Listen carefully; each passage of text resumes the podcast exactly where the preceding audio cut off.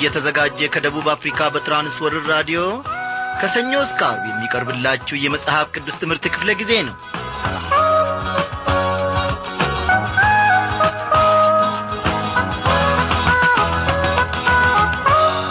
በየስፍራ ሆናችሁ ይህንን መልእክታን ለማዳመጥ የቀረባችሁትን ታላላቆች ታናናሾች ሰላምታችን በጌታ በኢየሱስ ክርስቶስ ስም ይድረሳችሁ።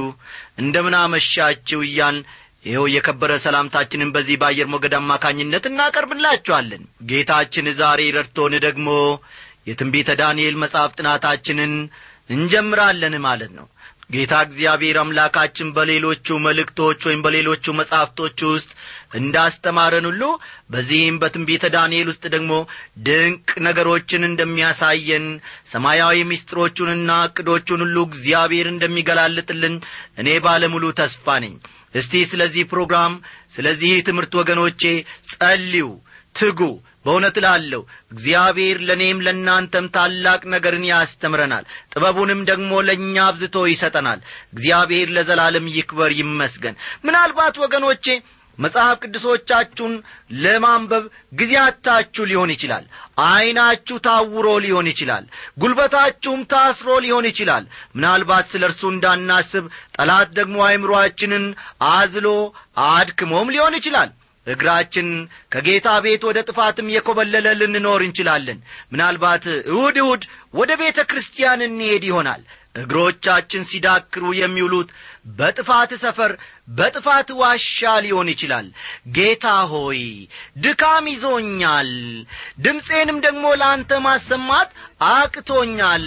ወድቅ ያለው ባክ አንሳኝ ሕይወቴን ለውጥልኝን በለው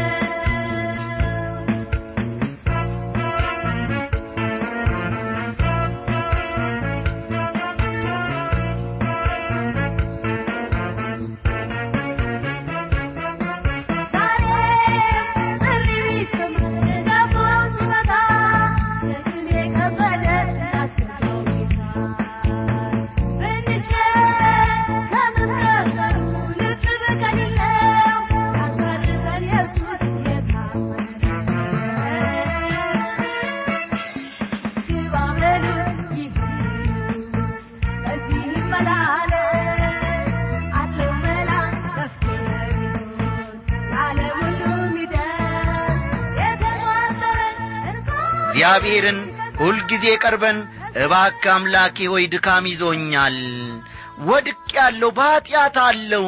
ማረኝ ነው ቀርብ ያለው ብንል እግዚአብሔር የበጎነት እጆቹን የምሕረት እጆቹን ምንጊዜም ልኮ ይቀበለናል። እኛ በጸጋ የዳና ኀጢአተኞች መሆናችንን መርሳት የለብንም። ስሙ ይክበር ይመስገን። እናመስግነው እግዚአብሔር አባታችንና አምላካችን ሆይ ስለዚህች ምሽት ደግሞ እጅግ አድርገን እናመሰግንሃለን። በዚህች ምሽት ለባሪያዎች ልትናገር ልታስተምረን የፈቀድከውን ነገር ጠላት ዲያብሎስ እንዳይከለክለን ሐሳብህና ፈቃድህን ከጸባዖት በሙላት እንድትልክልን እነሆ እንለምንሃለን። እግዚአብሔር ሆይ ከዚህች ምሽት ጀምረን ደግሞ ስለ ትንቢተ ዳንኤል መጽሐፍ ስናጠና እነሆ እግዚአብሔር አምላካችን ሆይ በመንፈስ ቅዱስ አማካይነት ሰማያዊ ጥበብህን እንድትገልጥልን ዕውቀትህንም እንድታስተምረን ሰማያዊ ምስጢርንም ደግሞ እንድትገላልጥልን እንለምንሃለን። ኀይላችን ብርታታችን እንድትሆንልን እንለምንሃለን። አንተ ካልገለጥክለት በስተቀር አንተ እግዚአብሔር አምላኬ ካላስተማርከው በስተቀር የሰው ልጅ በሥጋው የአንተን ታላቅ ነገር ፈጽሞ ሊማር ሊረዳም አይችልምና ጌታ ሆይ እባክህ ከዙፋንህ ከጸባዖትህ ደግሞ አንተ እንድትናገርን በዚህ ሰዓት ባሪያዎች እንለምንሃለን። እግዚአብሔር አምላካችን ሆይ የሚኖረንን ጊዜ ሁሉ ባርክልን። በደላችንና ድካማችንንም ሁሉ ይቅር ስላልከን ክበር ተመስገን። በኢየሱስ ክርስቶስ በወደድከው በአንድ ልጄ ስም አሜን።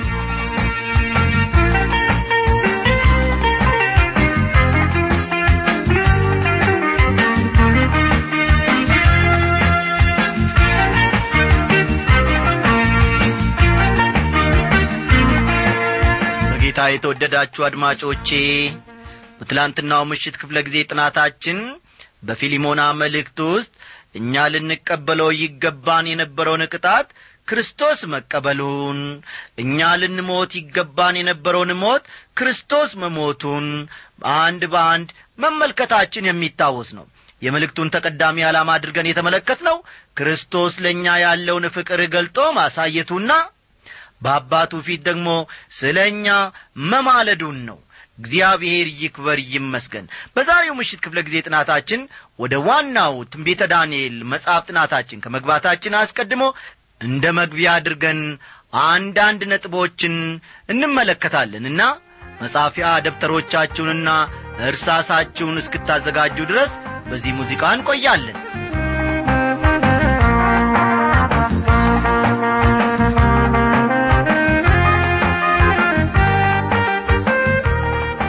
ወዳጆቼ ትንቢተ ዳንኤል መጽሐፍ ቅዱስ ውስጥ ካሉ አጓጊ መጻሕፍት አንዱ ነው። ልብ በሉልኝ። ትንቢተ ዳንኤል መጽሐፍ ቅዱስ ውስጥ ካሉ አጓጊ መጻሕፍቶች አንዱ ነው። አንድ አራተኛው የመጽሐፍ ቅዱስ ክፍል ትንቢት ወይም ደግሞ ስለ መጪ ሁኔታዎች የሚናገር ስለሆነ በተናጥል ትንቢተ ዳንኤልን ከመመልከታችን በፊት ስለዚህ ጉዳይ የምለው ነገር ይኖረኛል ከቅዱሳት መጻሕፍት አንድ አምስተኛው በትንቢታዊ መልክ የተነገረ ቢሆንም ከዚህ አብዛኛው እጅ ተፈጽሟል። ስለዚህም በቅዱሳት መጻሕፍት ውስጥ ያሉ ትንቢቶችን የተፈጸሙና ያልተፈጸሙ በማለት ለሁለት ልንከፍላቸው እንችላለን። ከትንቢተ ዳንኤል ብዙ የተፈጸሙ ትንቢቶችን መመልከት ይቻላል። ትንቢት የሚያተኩርባቸው አንዳንድ አበይት ርዕሰ ጉዳዮች አሉ ዋናው የትንቢት አብይ ርዕሰ ጉዳይ ኢየሱስ ክርስቶስ ነው። ልብ በሉ። ዋናው የትንቢት አብይ ርዕሰ ጉዳይ ኢየሱስ ክርስቶስ ነው። ሌሎች ርዕሰ ጉዳዮች ደግሞ እስራኤልን የአሕዛብ መንግሥታትን የክፋት አጀማመርን ሰይጣንን የአመፅ ወይም የኀጢአተኛውን ሰው የታላቁ መከራ ጊዜንና ይህን አሁን የምንኖርበት ዘመን እንዴት እንደሚፈጸም የተሰጠ ገለጻን ያካትታሉ። እርግጥ ነው ቤተ ክርስቲያንም አንዷ የትንቢት ርዕሰ ጉዳይ ብትሆንም በብሉይ ኪዳን ዘመን ግን አልተጠቀሰችም ቤተ ክርስቲያን። ትንቢተ ዳንኤልም ቢሆን አንድም ጊዜ እንኳ ቤተ ክርስቲያንን አይጠቅሳትም ወይም አያነሳትም። ይሁን እንጂ የሚመሠረተው መንግሥት የወደፊቱና ዘላለማዊ መሆኑ በዚህ መጽሐፍ ውስጥ መካተታቸው ግልጽ ነው። እንግዲህ ከሞላ ጎደል ትንቢት ርዕሰ ጉዳይ አድርጎ ትኩረት የሚሰጣቸው በእነዚህ ነጥቦች ላይ ነው ማለት ይቻላል። አንድ የእግዚአብሔር ሰው በቂ የትንቢት ዕውቀት ከሌለው በስተቀር የተሟላና ሁሉን አቀፍ መጽሐፍ ቅዱሳዊ ዕውቀት አለው ማለት ያዳግታል።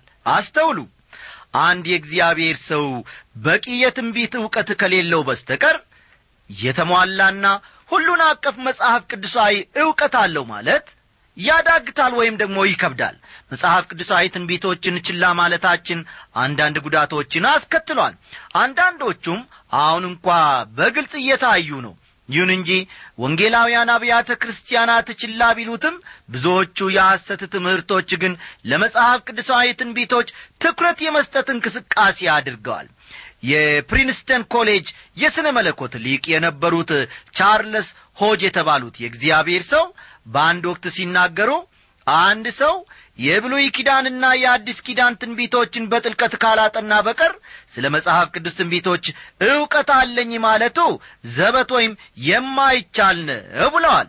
መጽሐፍ ቅዱሳዊ ትንቢቶችን የተለየ ትኩረት ሰጥተን በተናጥል ልናጠናቸው ይገባል ብለው አክለውም ተናግረዋል።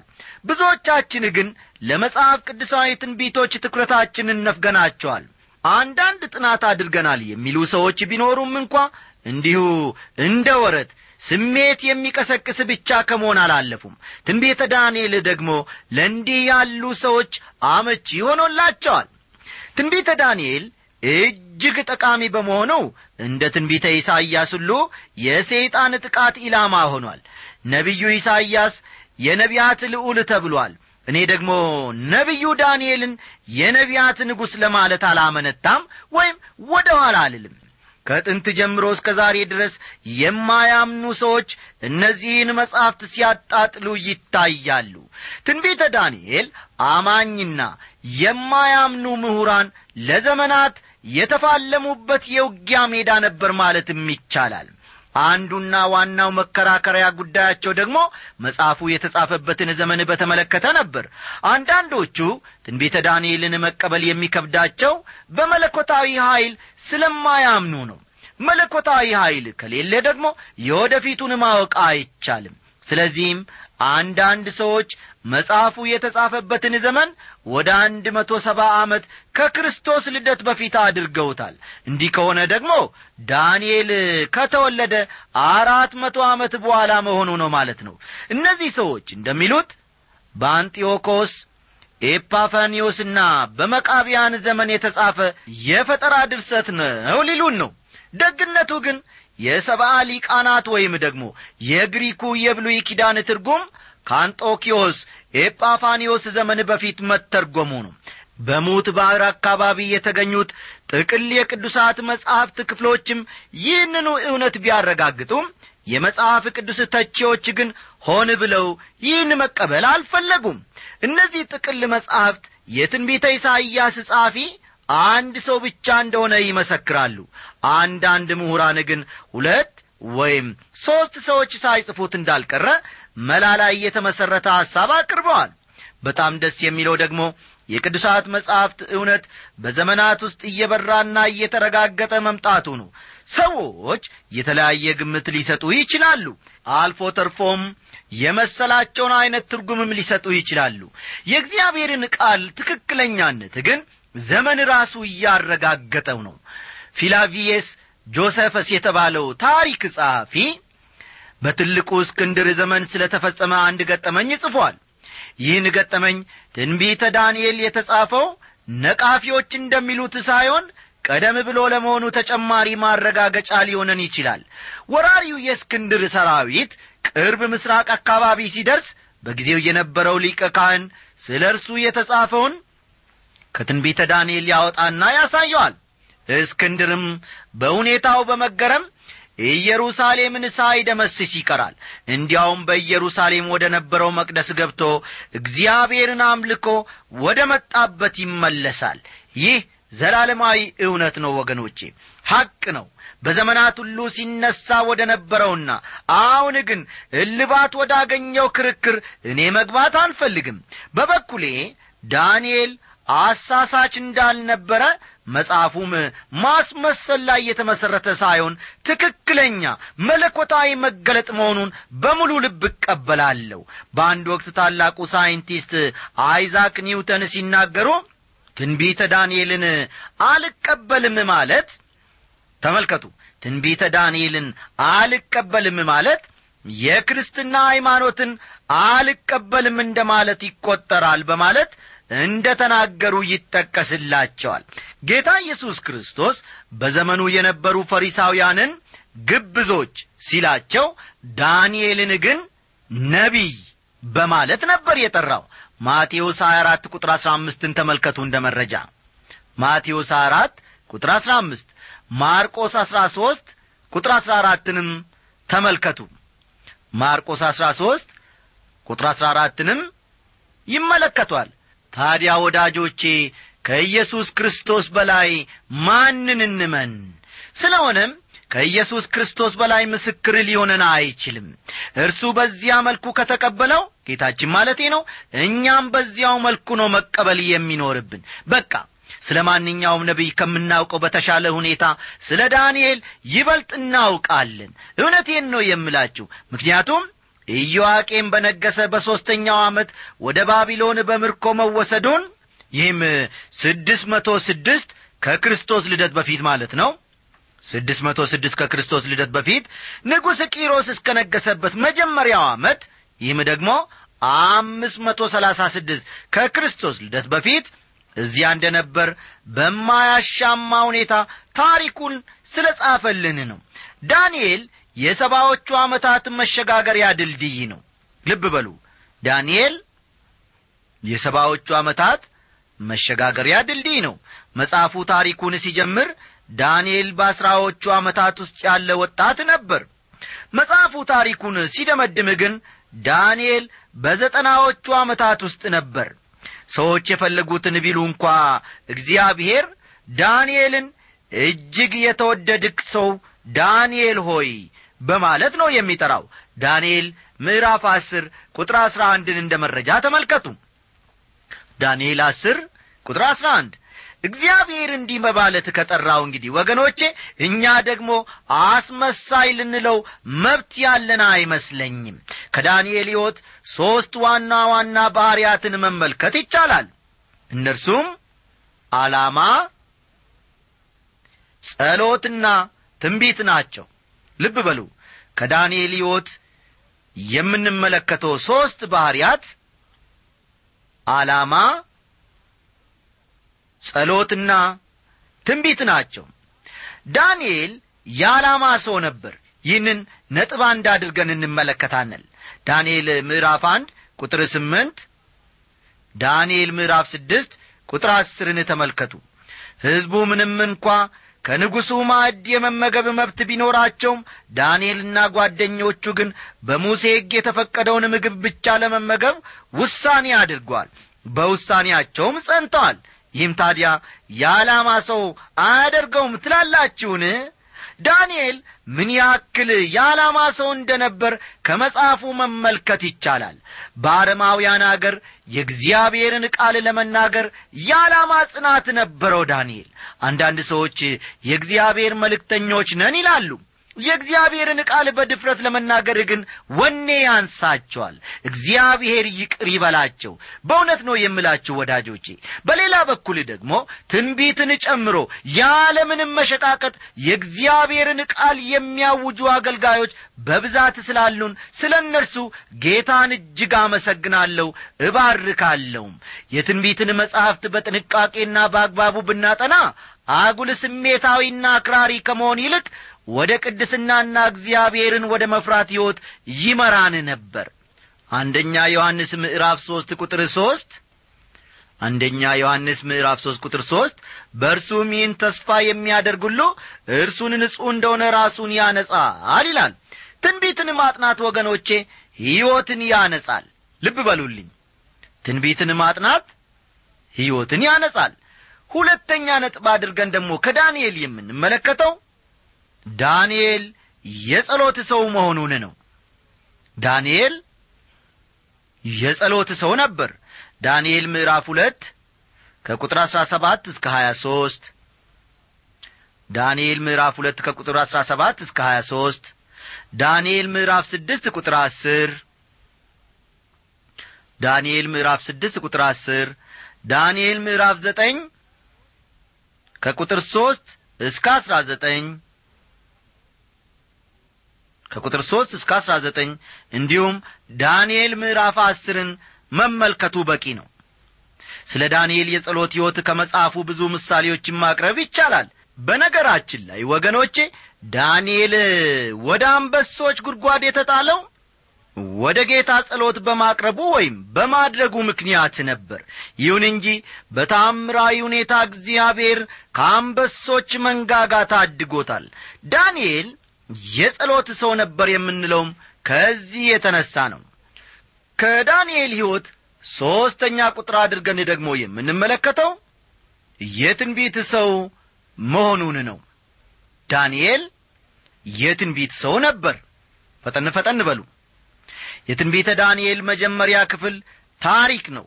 ሁለተኛው ክፍል ደግሞ ትንቢት ነው። የናቡከደነጾር ሕልም ዳንኤል ምዕራፍ ሁለትን ተመልከቱ። ስለ አውሬዎቹ የተሰጠው ራእይ ዳንኤል ሰባትን ተመልከቱ። የሰባዎቹ ሱባኤ የጀርባ አጥንት ወይም መሠረት ናቸው ማለት ይቻላል።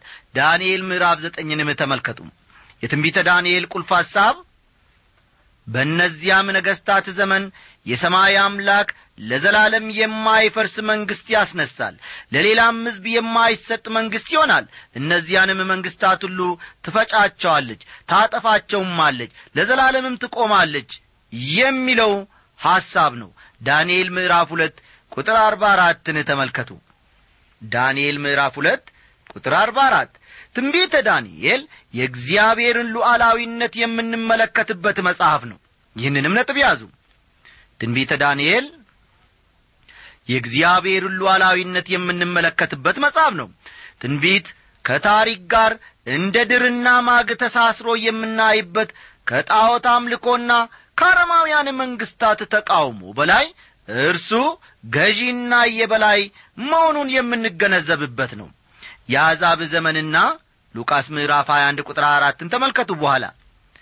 የሉቃስ ወንጌል ምዕራፍ 21 ቁጥር 4 የአሕዛብ ዘመንና የመጨረሻ ጊዜ የመጨረሻ ጊዜ። ወደ ማጠቃለያ ሲመጡ የምንመለከተው ደግሞ ከትንቢተ ዳንኤል ምዕራፍ 12 ቁጥር 4 ነው።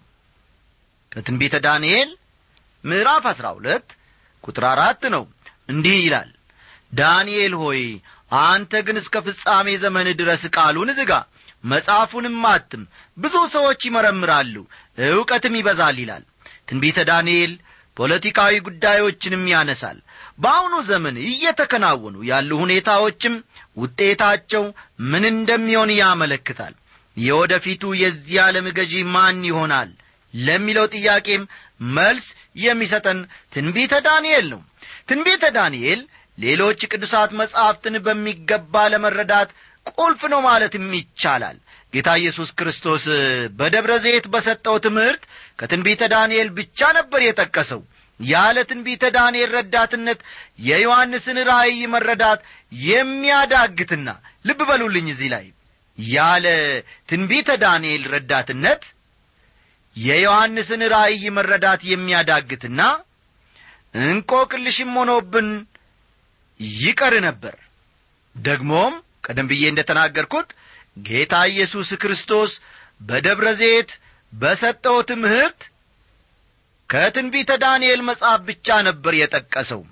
በሁለተኛ ተሰሎንቄ ምዕራፍ ሁለት ቁጥር ሦስት በሁለተኛ ተሰሎንቄ ምዕራፍ ሁለት ቁጥር ሦስት ሐዋርያው ጳውሎስ የሚናገርለትን የአመፅ ሰው ማንነት ለማወቅ የትንቢተ ዳንኤል ማብራሪያና እገዛ ባያሌው ይጠቅመናል።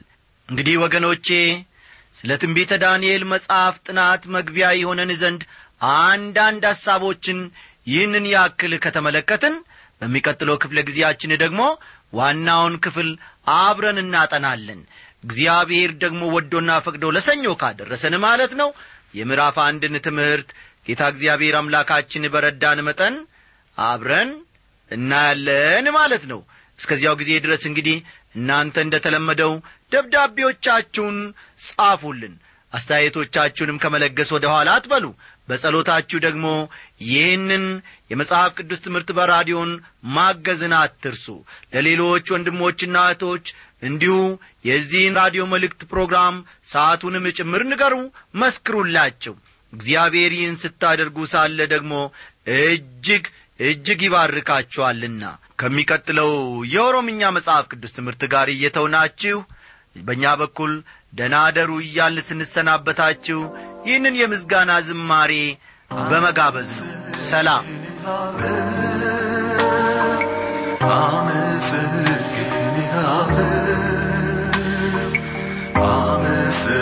አመሰግንሃለሁ ጌታ አመሰግ